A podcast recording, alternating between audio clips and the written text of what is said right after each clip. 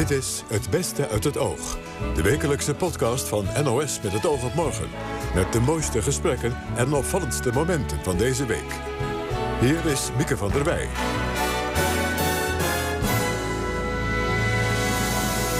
Ja, hartelijk welkom. Het was de week van de verlenging van coronamaatregelen.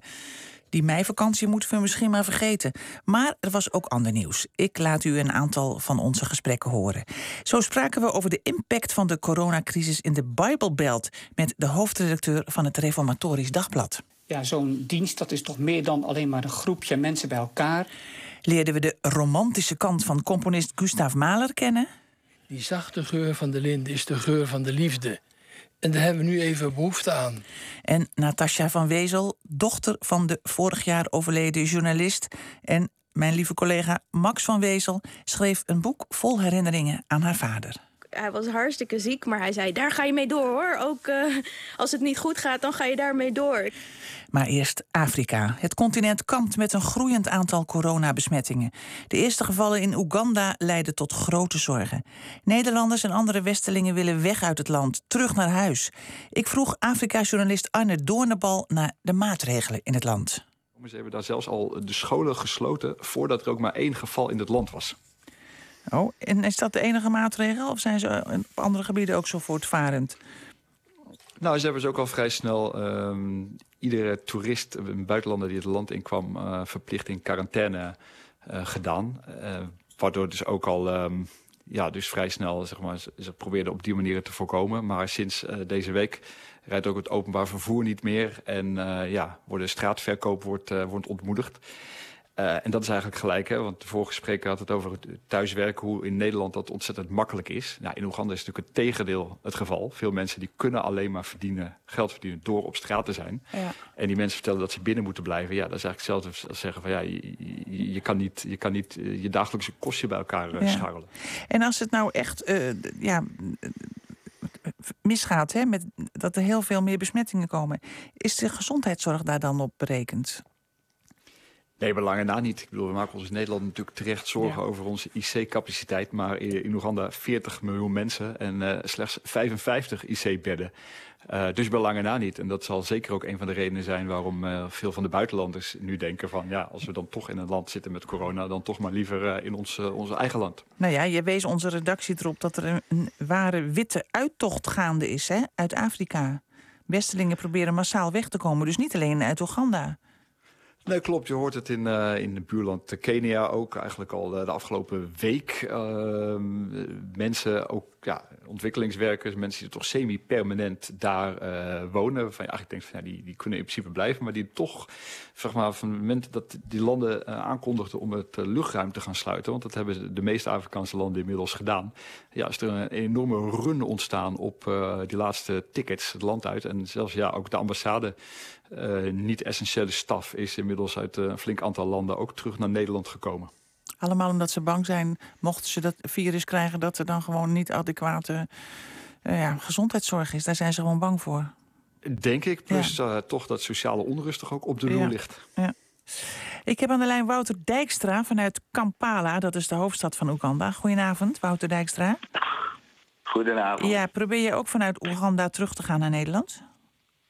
Nou, dat hebben we wel geprobeerd, uh, maar het is helaas uh, niet gelukt, so far. Nee. Um, dus we, we, wachten nog steeds op een eventuele vlucht, maar die is nog niet, uh, ja, is nog niet aangekondigd. Ja. Dus ja, wij, wij kunnen alleen maar wachten daar. Ja. Mag, mag ik vragen wat je, wat je daar deed? Je werkt in Oeganda? Ja, ik, ik, ik ben al negen jaar heen en weer aan het reizen tussen Oeganda en Nederland.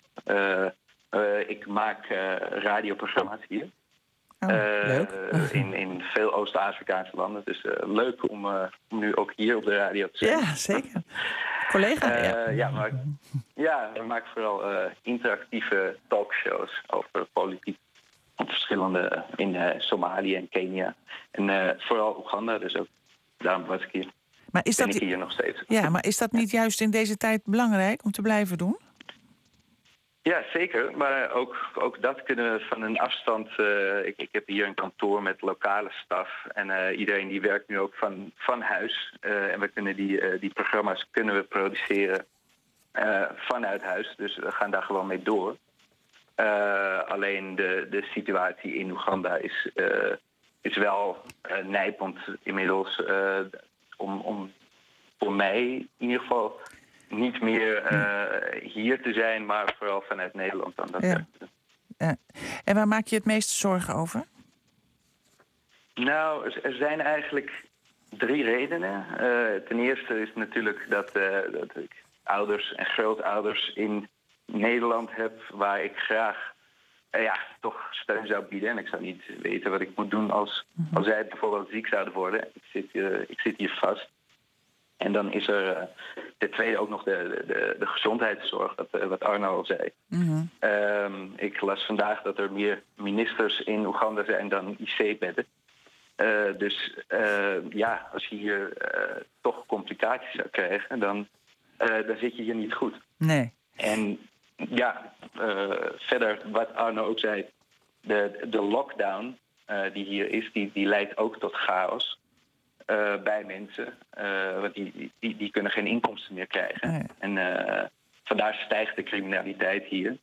En ook de, de repressie vanuit de overheid. Dus het wordt nogal grimmig op straat. Ja, ja en, en, en worden de Westelingen ook aangekeken op dat zij de. Nou, ja? Vaak worden vreemdelingen. Worden, ja? ja, normaal gesproken is er natuurlijk. Uh, uh, ja, heel veel mensen zijn natuurlijk heel erg uh, ja, gastvrij. Maar er zijn er inmiddels ook wel meer die wel het gevoel hebben dat het virus vanuit Westelingen of eh, vanuit China komt.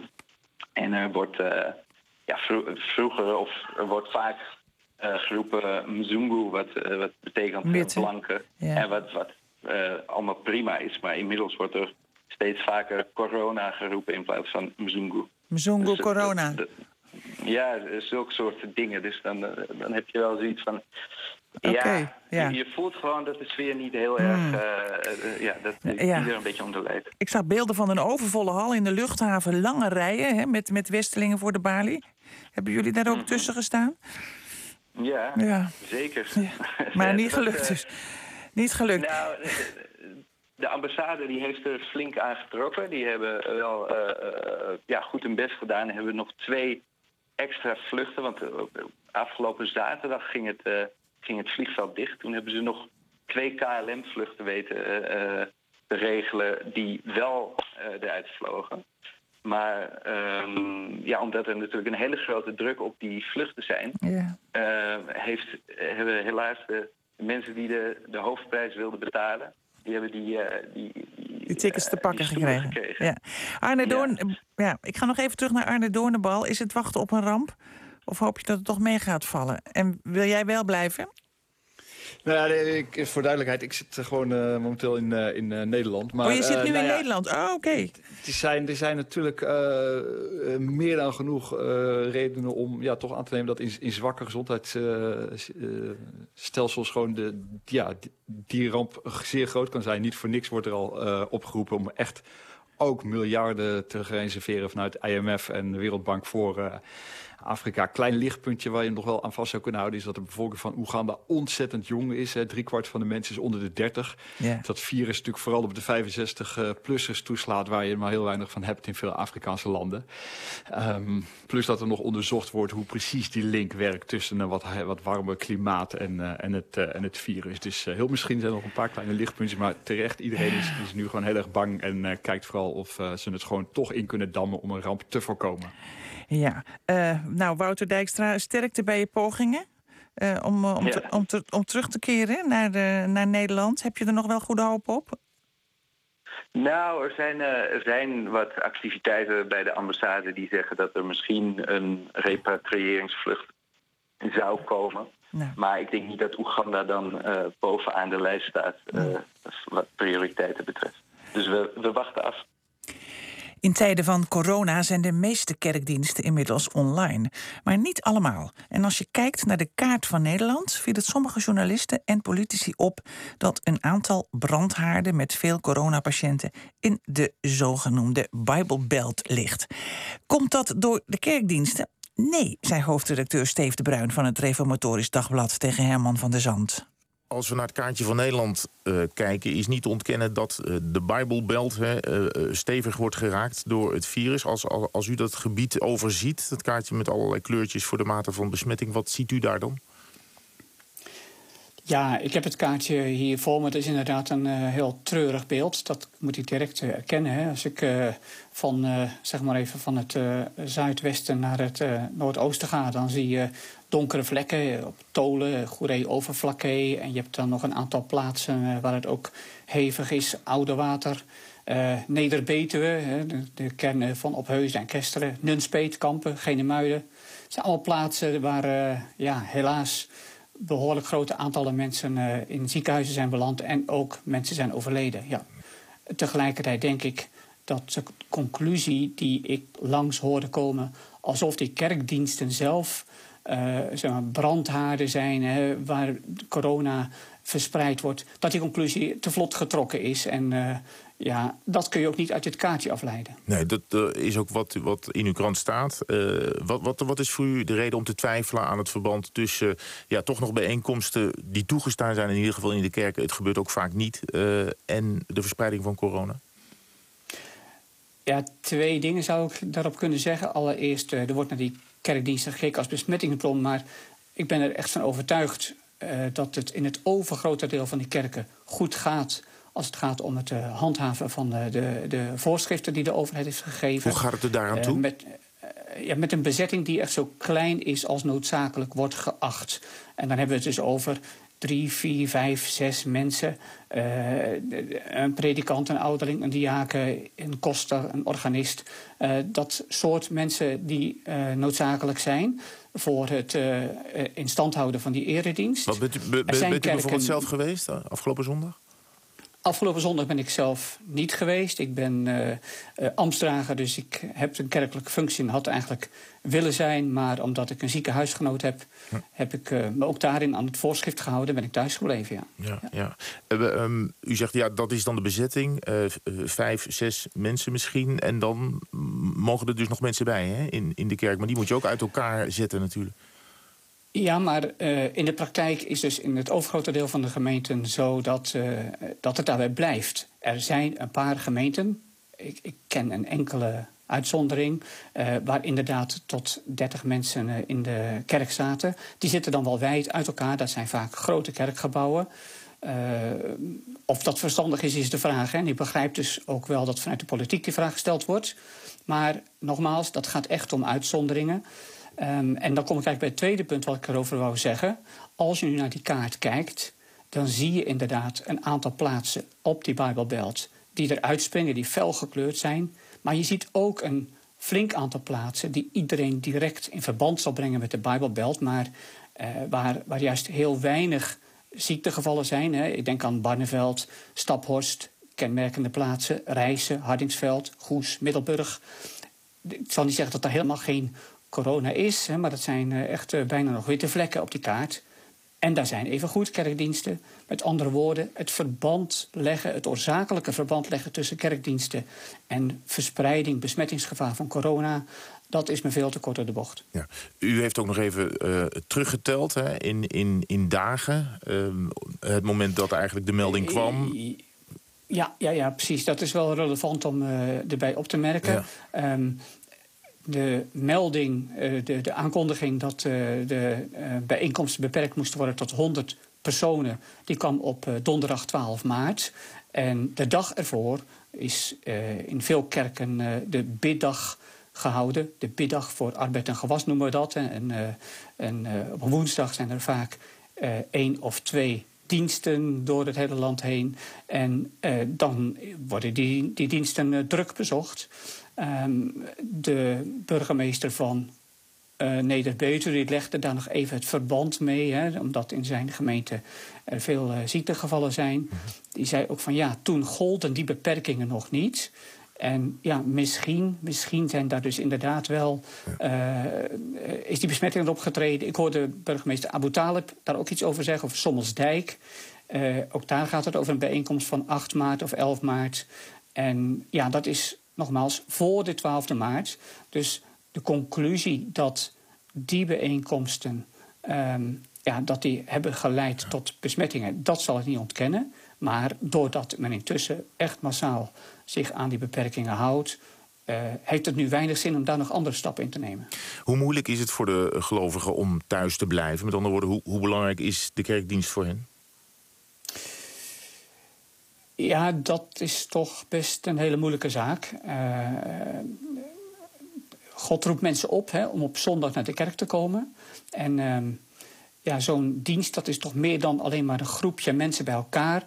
Uh, daar, daar is een bijeenkomst waar de Bijbel gelezen wordt, waar je ook de aanwezigheid van God ervaart. Hè. Het wordt wel eens zo uitgedrukt: het is de werkplaats van God, de Heilige Geest. Mm -hmm. En dat mis je er is dus niet alleen die verticale dimensie, zou je kunnen zeggen, maar er is ook onderling contact, saamhorigheid, uh, eensgezindheid. En ja, dat zijn dingen die nu uh, heel erg beperkt worden. Um, tegelijkertijd zeggen we dan, ja, wat strikt noodzakelijk is, wat we toch heel erg belangrijk vinden, dat is dat er zo'n formele eredienst kan zijn. Dat er een predikant is, een ouderling, een diaken liefst willen we daar natuurlijk gemeenteleden bij hebben. Dat kan niet. De, de volksgezondheid gaat nu voor. Uh, dus beperk je dan tot dat minste. En dan, ja, dat is het offer wat helaas gebracht moet worden. Maar iedereen voelt aan in, in de kerken dat men dat toch wel als een. Uh, ja, als een. Uh, zeg dat als een, als een hele zware situatie ervaart. Hè. Christenen voelen aan, ja, dit is ook een oproep van God om mensen tot inkeer te brengen. En zij zullen zich dat ook zeker aantrekken. En dus ook uh, zich schikken naar uh, de overheidsmaatregelen. Ja. Uh, vandaar ook die oproep van de protestantse kerk bijvoorbeeld... om uitsluitend nog online kerkdiensten te houden. is het dan misschien, als we tot de conclusie komen... het zijn niet de kerkdiensten die voor deze ge gekleurde gemeentes op de kaart hebben gezorgd... Is er, is er dan misschien iets anders waarvan u zegt... nou, dat zou het dan wel in die gemeentes kunnen zijn? Uh, dat is, uh, ik heb daar best ook over nagedacht. Het is niet zo gemakkelijk aan te wijzen. Wat je zou kunnen zeggen, dat is dat in die kerkelijke gemeenschappen er uh, veel saamhorigheid is, veel gemeenschapszin. niet zo erg individualistisch. Um, dat kun je ook zien als je op bepaalde plaatsen probeert te herleiden waar de besmettingen uh, ontstaan zijn. Bijvoorbeeld uh, Nunspeet, zes mensen die lid waren van een koor. Uh, op een andere plaats een aantal mensen die deel uitmaakten van een kerkenraad. Dus ook bezoeken die mensen dan brengen op het dorp of in hun kerkelijke gemeenschap aan elkaar. En daarom, nogmaals, denk ik dat het te kort door de bocht is om het puur aan die kerkdiensten zelf te schrijven. En dat er een uh, wel degelijk reden is tot zorg, hè, vooral duidelijkheid. Dus laat men dat tot minimum beperken. En aan de andere kant, uh, ja, er zijn denk ik nog allerlei andere oorzaken die uh, hierin meespelen. Onze geliefde collega Max van Wezel overleed op 11 april vorig jaar. Als u een trouwe oogluisteraar bent, dan herinnert u zich vast zijn stem. Zijn dochter Natasja, net als haar vader journalist, schreef een boek met herinneringen. Nooit meer Fanta. Chris Keijne sprak met haar. Dag Natasja. Hoi Chris. Ja, laten we maar eens beginnen bij die, uh, bij die Fanta. Hoezo nooit meer Fanta? Ja, nou ja, voor de luisteraars, of ik weet niet zeker voor luisteraars. Maar veel mensen die mijn vader kenden, die uh, wisten dat hij uh, best wel van een glaasje rode wijn hield. Ja. En, uh, en ook zeker. En whisky. Ja. En ook zeker van dubbele espresso, zonder iets erin. Ja. Um, dus hij was meer van die dranken. Maar um, toen hij ziek werd en chemo kreeg, toen veranderde zijn smaak. En opeens uh, dronk hij Fanta, maar zoveel Fanta. Echt zes, zeven blikjes per dag. Allemachtig. Was waarschijnlijk lekker, vond ja. hij. Of Ja. uh, koud. En um, mijn moeder bestelde dan bij de bezorgservice van de supermarkt... elke week enorme pallets. Um, en het is eigenlijk heel raar wat er gebeurt als iemand doodgaat. Want ik weet dat ik denk ik een uur of twee uur na zijn dood... door de um, keuken liep. En dat ik dacht, oh nee, maar er staan nog honderd blikjes Fanta. Wat moeten we daar nou mee doen? En op basis daarvan heb ik toen een column geschreven voor het Parool. Ja. Uh, met de titel Nooit meer Fanta. Over dat dat de dingen zijn die je zo mist op het eerste gezicht. De alledaagse dingen, dus de blikjes Fanta die niet meer opgaan, de pyjama die nog in de wasmachine zit, ehm, de schoenen die eigenlijk nog in een hoek staan waar mijn vader ze voor het laatst heeft uitgedaan.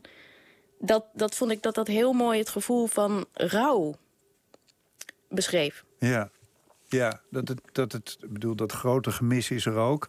Ja. Maar die kleine dingetjes waar je iedere keer over struikelt, als het ware, dat zijn de confrontaties steeds weer. Ja, eigenlijk wel. Ja. Ja. Ehm, de, de- de- je zei al, het zijn eh, eh, columns geweest in het, eh, in het parool. Ehm, Sommige. sommige, want je hebt Ja. er ook weer, je hebt er ook Ja. weer, weer bij geschreven. Nee, zeker. Nee, het, het begon inderdaad op basis van columns. Eh, ik had al een column in het Parool. Mhm. En eh, mijn vader zei ook, hij was hartstikke ziek, maar hij zei, daar ga je mee door hoor. Ook eh, als het niet goed gaat, dan ga je daarmee door. Ik ben eh, veel te bang dat je je werk verliest. Zo was hij dan. Ehm, dus ik heb er een paar eh, al dat hij erg ziek was geschreven. En Zeker. ja, eigenlijk toen hij was overleden, kon ik over weinig anders schrijven. En ik kreeg daar heel veel reacties op van lezers. Die zeiden, oh ja, ik heb ook zoiets meegemaakt. Of mijn vader is overleden, of mijn moeder is overleden, of heeft die ziekte. Eh, wat fijn dat jij dit op deze manier beschrijft. En ehm, eigenlijk in de. Ja, ik heb tijdens een hele. Eigenlijk vanaf de dag van de diagnose, dus dat was in maart 2018 al. eh heb ik een Diagnose dagboek was bij. alvleesklierkanker, hè? Ja. Ja, Ja. niet zo'n mooie diagnose. Goed Nee. eh, dat je dat er even bij vermeldt. Ehm, en ehm, heb ik een dagboek bijgehouden in mijn telefoon Hm? omdat ik dacht, ja, ik- het is zo'n bizarre medische wereld waar je nu als gezin in terechtkomt. En er gebeurt zoveel waar ik niet van kon vermoeden dat dat kon gebeuren of gebeurde. Dit wil ik opschrijven. En ik denk zeker ook mijn vader, die was echt een journalist in hart en nieren natuurlijk. Dus die schreef altijd alles op wat hij enigszins interessant vond. Op sigarendoosjes, op, op bonnetjes. En, en ja, gevoelsmatig voelde ik heel snel van... hé, hey, ik, wil- ik wil ook iets opschrijven hierover. En nou, toen had ik dus een paar columns. En op een gegeven moment dacht ik... ja, maar dan is het veel mooier als ik dat hele proces... vanaf de dag van die verschrikkelijke diagnose... alvleesklierkanker, tot... ja, ja, je pakt een moment, dus nu een jaar na zijn dood ongeveer... beschrijf. Ja, ja nou, je, je noemt het al, die, die, eh, ja, die medische malle molen waar je, Ja. in, waar je in terechtkomt. Ehm dat, dat is, ja, de, de rode draad misschien niet, maar dat is wel een rode draad in het, in, in het, het boek en in de geschiedenis van, van Max zijn ziekte natuurlijk. Dat er Hmm. steeds weer even momenten waren van hoop. En die hoop werd dan ook weer de grond in ge- ge- ge- gestampt. En dan was er weer even hoop. Ehm, ja, is, is, is dat inderdaad wat je daar het meest van, van eh, is, is bijgebleven? Afgezien van natuurlijk van dat je vader verschrikkelijk ziek was. Maar Van die hele periode bedoel Ja, je dat hij ja. ziek was? Nou, nee, ik vind ook... eh, eh, ik zie het ziekenhuis en, en dat heel erg als de arena. Dus natuurlijk heeft dat een enorme stempel daarop. Op die hele periode, 13 maanden is hij ziek geweest... Hmm. waarvan we het wisten, heeft dat gedrukt. Ehm, maar voor mij gaat het boek eh, veel meer over de band tussen vader en dochter. Hmm. En eh, ook mm, met mijn moeder erbij trouwens als gezin. Want we, we waren altijd heel hecht met z'n drieën. ja. Wat er gebeurt op een moment dat je alvleesklierkanker krijgt. In dit geval mijn vader. En ik bedoel, sommige mensen overleven, maar over het algemeen is het een doodvonnis. En, en hoe je herinneringen begint op te halen terwijl iemand nog leeft. En tegelijkertijd dan weer naar het ziekenhuis moet. En elke keer die hoop. Ik denk dat je dat heel erg nodig hebt om die hele periode te overleven. Om ja, overeind te blijven, om iemand te kunnen helpen. En, en uiteindelijk, ja, was er niets anders mogelijk dan dat hij zou overlijden. En, en daar heb ik natuurlijk ook over geschreven. En het is Ja. zo'n intens. Wat vond, hij, wat vond hij er toen van? Eh, Ik bedoel, je laat een paar keer in het boek eh, nou, doorschemeren. Eh, je zegt heel duidelijk, hij, hij, hij moet niet, moest niets weten van, van sentimentaliteit. En en het, niet dat je columns sentimenteel zijn hoor, begrijp me Oh, dat goed. hoop ik maar, niet. Nee, nee, Nee. nee, zijn ze ook niet. Maar wat vond hij ervan dat jij erover schreef? Nou, dat vond hij niet zo leuk. Nee, dus nee, nee, nee. Ik denk wel dat hij uh, op zich trots zou zijn dat er nu een boek over is. Dat hoop ik dan maar. Hij was Hmm. wel trots op veel dingen die ik deed. Maar nee, dat was eigenlijk heel raar. Uh, op een gegeven moment, uh, tuurlijk, hij bleef het oog altijd presenteren natuurlijk. Ja. Nog wat dingen. En daar was hij echt de journalist. Maar verder begon hij opeens heel veel interviews over zijn ziekte te geven. En over zijn angst voor de dood. Hè? Dus echt bij Jinek en bij eh, in Trouw en in NRC en weet ik veel waar. En ja, hij sprak nooit echt over zichzelf. Dus dat verbaasde mij heel erg. Mhm.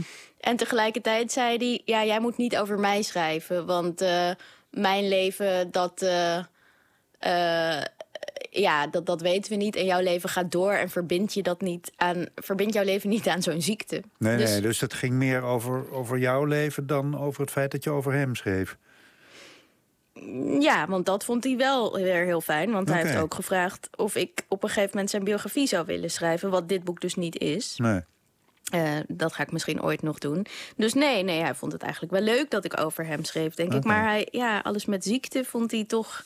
Nou, precies wat jij net zegt. Wordt dat niet sentimenteel? Ja, Daar, was hij, ja. daar zou hij ongetwijfeld bang voor zijn geweest. Eén van eh, al die interviews die hij gegeven heeft, want dat waren er inderdaad heel veel, ehm, was in het programma van, eh van Eva Jinek, toen nog bij de publieke omroep. Daar zat jij ook bij. Laten we heel Ja. even luisteren, want hij legde toen uit waarom hij zijn hele leven altijd maar werkte. Die hele generatie eh, Joodse jongeren van toen, dus eh, Joodse babyboomers van nu, heeft er denk ik allemaal een beetje van. Het is niet zo logisch dat je bestaat. Je moet extra hard je best doen om jezelf te bewijzen. Je, nou ja, voordat je het weet, word je zo'n eh, krankzinnige workaholic als ik inderdaad geworden ben. Heb je daar spijt van dat je dat bent geworden? Ja, want Natasja heeft natuurlijk wel gelijk. Als je terugkijkt, dan was eh 40 uur eh, per week in je journalistieke werk eh, steken ook mooi geweest.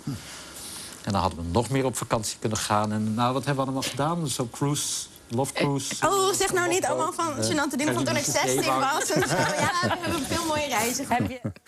Ja, Ehm, ja die, die spijt daarover. Heb je, heb je, waren dat dingen waar jullie dan over praten? dan, Na zo'n interview bijvoorbeeld? Ja, soms inderdaad. Ik heb hem wel vaak geïnterviewd en dat waren. Hey, of, ik heb hem zelf vaak geïnterviewd. Of, geïnterviewd. Ik heb hem iets van dertig keer echt anderhalf uur lang bevraagd over zijn leven. En daar was hij heel, heel open in. Ehm, maar ja, spijt. Nee, het, het, het was niet zo. Kijk, hij was heel bang om dood te gaan. Hè? Ja, Ik bedoel, daar wilde hij niet over praten. daar wilde hij dus niet over praten. Nee. En, en dat was af en toe wel lastig, want ik wilde dat wel. En dan, ik, ja, leven en dood zitten natuurlijk heel erg aan elkaar. Dus dan vroeg ik af en toe wel aan hem van... Hey, ben je tevreden geweest met je leven? Of had je dingen anders willen doen? En nou, vaak reageerde daar, hij daar niet op. Behalve dan opeens, heel erg in een tussenzinnetje of zo. Dat beschrijf ik ook in mijn boek. eh, Dat we een wandeling gingen maken op eh, Tweede Pinksterdag. En dat hij opeens zei van... Het is toch jammer dat ik nooit heb gevoeld dat ik goed genoeg ben. Zo, zoals ik ben. Ja. Ehm, dus dat, dus dat, dat soort dingen, hè, en dat, dat hele Joodse tweede generatie, dat, dat kende ik wel. En ik vond hem ook, maar ja, aan de andere kant, spijt, spijt. Hij, hij hield zo erg van zijn werk. Ja. Dus hij kan wel zeggen, ik had daar spijt van, of eh, ik had het anders willen doen, of ik weet het niet. Maar dat geloof ik niet. nee. Nee. Hij genoot ervan. En hij was zo.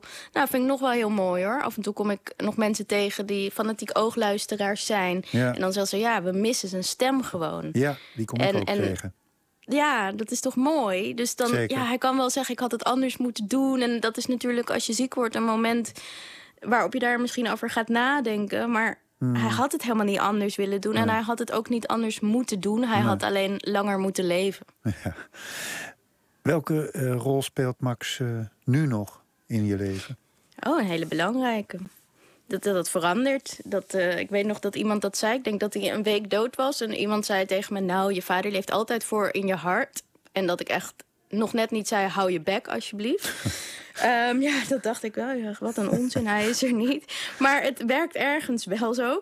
Ehm, ja, hij, hij is er eigenlijk bij alles wat ik doe. En, en zelfs nu in die coronacrisis, ja, dat, dan denk ik, hoe, hoe had hij het gevonden? En En hoe hij had zou hij het gefascineerd en doodsbang zijn geweest. Precies, exact. Leuk dat je dat zegt. Ja, nee, je kent hem ook wel echt goed. Hij zou gefascineerd en doodsbang zijn en absoluut alles, alle eh, aflevering van het oog willen presenteren als er iemand een keer verkouden was. En toen was hij ingevallen. En hij was heel erg, denk ik, in de presentatorrol gegaan. Ja. Om zijn eigen angst te bezweren. Maar daar denk ik, maar ja, op een andere basis, als er iets is. Ik praat wel eens met hem in mijn eigen hoofd, is dat. Dus niet dat ik naar de hemel kijk en denk, Mm. nou, nu kan ik contact met hem maken. Maar ik vraag nog vaak advies aan hem. Van hoe zou ik dit doen en wat vind jij ervan? En ehm, nou, dat, zo'n band hadden we sowieso. Dat ik heel Ja. veel advies aan hem vroeg. En, maar ja, hij, hij, hij mist ook heel veel. Ik bedoel,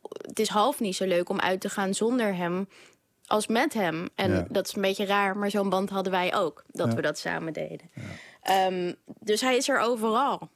Blijven praten en blijven schrijven. Dankjewel, Natasja. Doe ik. Dankjewel, Chris. Gustav Mahler. Eigenlijk zou deze componist in het zonnetje worden gezet met een speciaal Mahlerfeest, maar dat gaat niet door. Vanwege de coronacrisis natuurlijk. De organisator van deze dag, een speciale Mahlerdag, vertelde Wilfried Honderd uit over de man achter de muziek.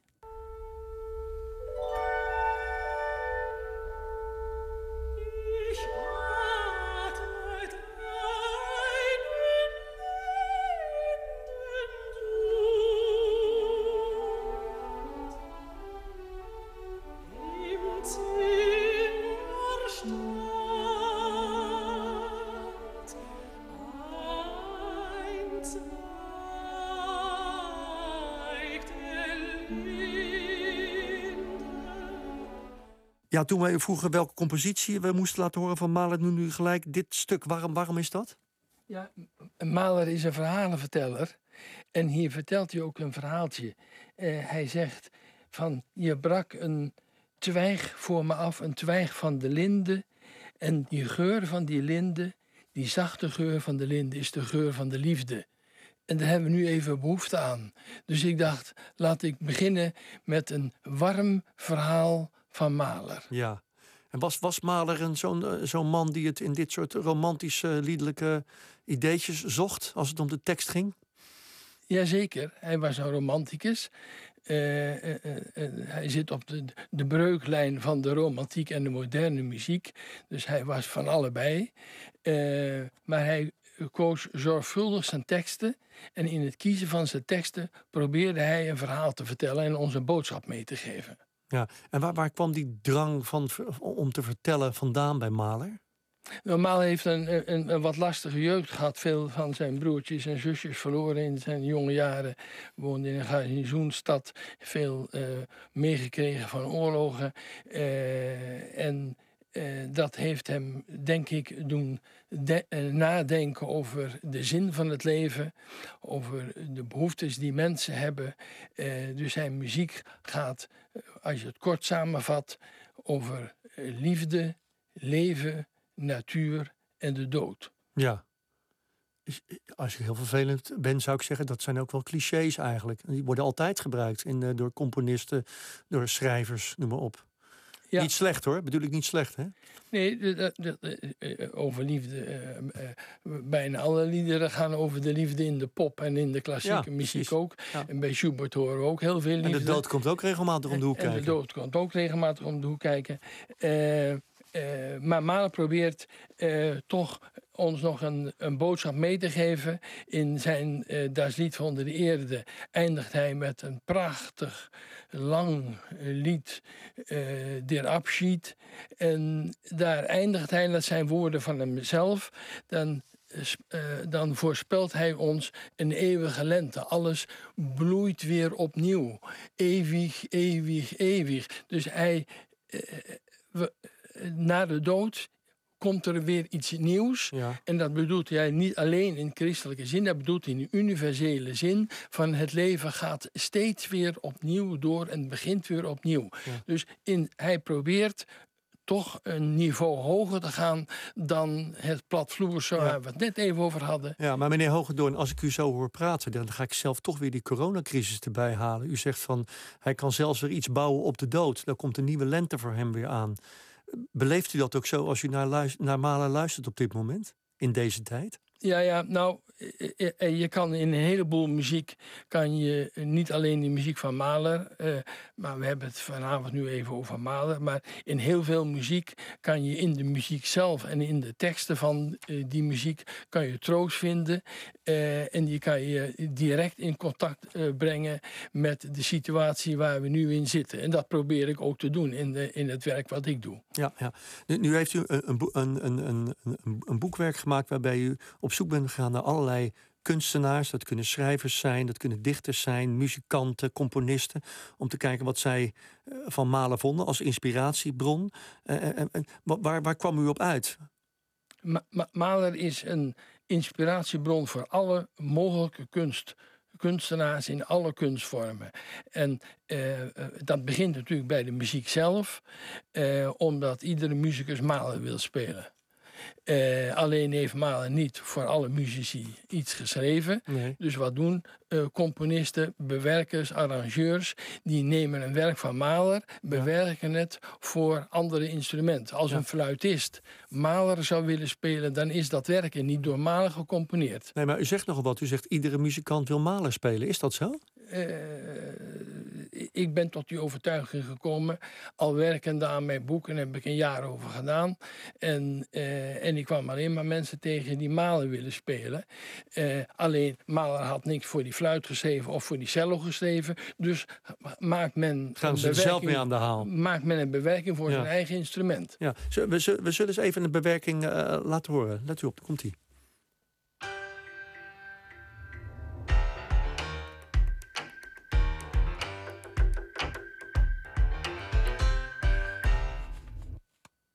Ja, de tweede van Malen. Even kort stukje, maar het gaat langer dus een Roomba, hè? Ja, dit is een Roomba en dit is, ja, het is fantastisch dat uh, jonge mensen uh, die uh, in, in, in Roomba muziek maken en die nemen dan de, het openingsthema van Mahler 2, wat met een, een enorme uitborst begint en en dat vertalen ze naar hun type muziek. Ze maken dus eigenlijk nieuwe kunst van de kunst die er al is. Je vindt dat fantastisch, dat, het, dat je zo vrij met Mahler om kunt gaan.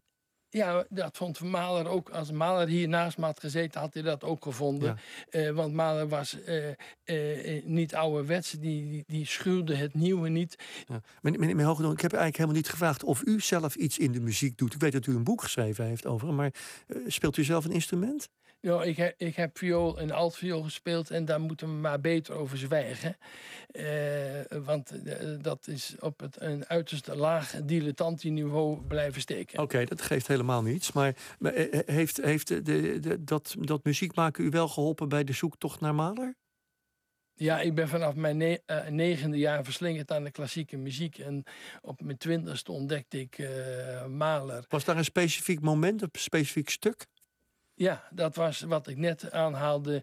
Uh, de abschied van uit uh, Daar ziet van de Eerde. En dat werd, uh, daar hoorde ik een uitvoering van gezongen door Kathleen Ferrier. Gedirigeerd door Bruno Walter. En tegenwoordig zeggen ze, dat kwam bij me naar binnen. Nou, dat was ook zo. Ja, vindt u dat lelijk als je dat zo noemt? Dat kwam bij me naar binnen? Een beetje te modern klinken? Ja. Hoe zou, hoe zou u het willen omschrijven? Uh, als ik het oude wet zeg, waarvan dan zeg ik, het heeft me zeer geëmotioneerd op dat moment. het, uh, het is een stuk muziek wat gaat over het, afscheid nemen van het leven. De weg die de eenzame bewandelt op weg naar het einde van zijn leven. Ja. En dan helemaal aan het eind, en die dichter heeft die tekst niet geschreven, die heeft Maal eraan toegevoegd. Dan heeft hij het over die eeuwigdurende lente en dat het leven steeds weer opnieuw terugkomt. Ja, en u zegt dat het u emotioneert, maar u was twintig en springlevend, nu ook nog. Ja. Maar heeft, eh, was er een soort connotatie met de dood voor u al toen, toen u twintig was in dat stuk hoorde? Nee, nee, nee. Ik, had geen ernstig leed achter de rug. Uh, ik was jong, fris en fruitig. Maar u voelde wel de diepte van de muziek? Ja, dat, uh, als je van muziek houdt en je verdiep je in de muziek, dan voel je de diepte van de muziek. En, en luisteren naar Mahler is geen vrijblijvende bezigheid. Nee, want, want dat betekent dat u er regelmatig echt voor gaat zitten? Malen vraagt dat. Malen vraagt uh, van muzici en luisteraars een, een, zeker commitment. Je moet je betrokken voelen uh, tot de muziek. En uh, het, is, het is zelden vrijblijvend. Zelfs een heel vrolijk liedje, daar zit een boodschap in. Ja, maar kunt u het dan wel verdragen dat we hier maar kleine stukjes laten horen eigenlijk? Ja, want ik kan heel veel verdragen als er over malen wordt gesproken. En, en flarrende muziek uh, worden uitgezonden. Ja. Uh, want dat prikkelt de luisteraar tot meer. Zo is het. Niet meer naar de film, niet meer naar een concert of een theater. De corona, coronacrisis raakt ook de culturele sector. Daarom laten we elke avond in het oog iets moois horen. Chris Keijnen sprak met actrice Julika Marijn... die een voorstelling zou spelen over Etty Hillesum. Joodse vrouw die haar uh, dagboeken uh, bijhield in de oorlog. En die dagboeken zijn later uitgegeven. Waarom Etty Hillesum? Waarom is zij zo belangrijk voor je? Um, nou, het is een, een algehele verliefdheid op haar werk, zou hmm. je kunnen zeggen. Dus uh, de manier waarop ze schrijft, de poëzie, maar zeker ook ja, haar literaire begaafdheid. Maar ook omdat zij juist in donkere tijden juist heel erg het licht in zichzelf opzoekt. Ja. Dus de boeken van haar kun je eigenlijk lezen, die dagboeken, als een soort persoonlijk ontwikkelingsproces waarin het in haar zelf steeds lichter wordt, terwijl het om haar heen juist steeds donkerder wordt. Ja. En ik wilde de voorstelling maken nu als een soort monumentje voor haar, um, ja, in het kader van 75 jaar vrijheid. Dus dat was de aanleiding uh, om het nu te maken. Ja, en, en dan is de wrange ironie dat het nu niet kan, terwijl, ja, ik heb, ik heb ook alles van haar gelezen, uh, zij ja. juist nu een ongelooflijk inspirerend voorbeeld zou kunnen zijn, hè? Ja, dat, uh, dat vind ik eigenlijk ook. Dus ik denk, ze is actueler dan ooit. En um, ja, dus het doet natuurlijk pijn. Net zoals bij uh, vele anderen uh, doet het heel erg pijn als je voorstelling niet doorgaat. Mm -hmm. Wat voor mij wel een, een, troost is, is dat KRO NCRV opnames heeft gemaakt voor het programma Jacobien. En dat komt ah in april, de 11e en de 18e op televisie. Dus er gebeurt in ieder geval iets. Ontzettend fijn dat iets van die boodschap nog uh, de wereld ingaat. En verder wordt de voorstelling wel uh, verplaatst naar volgend voorjaar. Maar goed, het is natuurlijk nog ontzettend ver weg. Ja, ja want eh, nou ja, goed. Heel even een klein beetje uitleggen. Ze koos er bijvoorbeeld voor om zelf naar Westerbork te gaan. Ze werkte bij de Joodse Raad, had dat niet gehoeven. Maar ze wilde ja, met haar mensen uh, meeleiden en zoveel mogelijk hulp bieden daar. Dus en, en die lichtheid binnenin haar, ja, eh, wat was dat? Nou, ik denk dat je. Ik, ja, ze vond wel uh, ja, het goddelijke in zichzelf. En dan niet God als een, uh, als een concept, zeg maar, um, ja, zoals we dat uit vele religies kennen. Hmm. Maar meer de menselijkheid. Ja, dus, precies. Dus God ja. als liefde, God als menselijkheid in jezelf en als compassie. Hmm. En vanuit dat gevoel um, voelde zij, zij zich juist heel erg verbonden met mensen om zich heen. En had ze veel meer de behoefte om zeg maar, die menselijkheid en die liefde volop te leven in haar leven. En, en die bij andere mensen, bij wijze van spreken, op te graven in, haar, in hun harten. Hmm. Dan dat ze nou wilde onderduiken. Want ze heeft dat aanbod van dat onderduiken wel gekregen. En dat ja. heeft, ze, heeft ze ook afgewezen. En vind het altijd best wel lastig, want wij kijken natuurlijk altijd vanuit, um, ja, vanuit de kennis die er nu is. Die heeft zij natuurlijk niet gehad. Nee. Dus um, ja, haar keuze is, uh, is heel bijzonder. Zeker omdat wij nu weten wat haar echt te wachten heeft gestaan natuurlijk. Ja. Ja. Je, uh, je gaat een stuk uit de voorstelling uh, voordragen. Waar heb je voor gekozen? Ja, ik heb gekozen voor een brief uit Kamp Westerbork. Hm? Omdat ik um, het zo mooi vind hoe Etty daar het uitgezoomde perspectief laat zien. Waar ze, ja, waar ze het heel vaak over schrijft. Dus ze gaat ja. heel vaak niet in de soort kleinigheid zitten, maar ze zoomt boven de situatie uit. Ze ontstijgt het. En dat is. Um, ik heb het gekozen omdat ik denk, nou, dat, dat kunnen we nu ook wel gebruiken in deze tijd. Laat horen, alsjeblieft. Ja. De ellende is werkelijk groot. En toch loop ik dikwijls, later op de avond, als de dag achter me in een diepte weggezonken is, met een veerkrachtige pas langs het prikkeldraad. En dan stijgt er altijd weer uit mijn hart naar boven. Ik kan er niets aan doen. Het is van een elementaire kracht. Dit leven is iets prachtigs en iets groots. En we moeten nog een hele nieuwe wereld opbouwen later. En tegen iedere wandaad en gruwelijkheid hebben wij een stukje liefde en goedheid te stellen dat we in onszelf veroveren moeten. De ellende heeft hier zozeer alle grenzen der werkelijkheid bereikt dat ze daardoor weer onwerkelijk wordt. Soms loop ik mijn eentje stilletjes te lachen door het kamp vanwege allergroteske situaties. Zoals die barak daar soms s'nachts ligt, onder die maan. Gemaakt uit zilver en uit eeuwigheid. Als een stukje speelgoed. Ontgleden aan Gods verstrooide hand. Ja, mooi. Zo komen we aan het einde van deze podcast. Dank iedereen voor het luisteren. Let goed op uzelf en op elkaar. En heel graag tot volgende week. Dag.